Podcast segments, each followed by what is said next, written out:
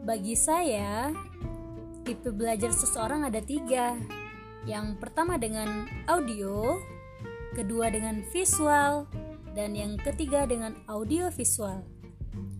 Tidak banyak orang yang hobi membaca, ada juga yang gemar mendengar.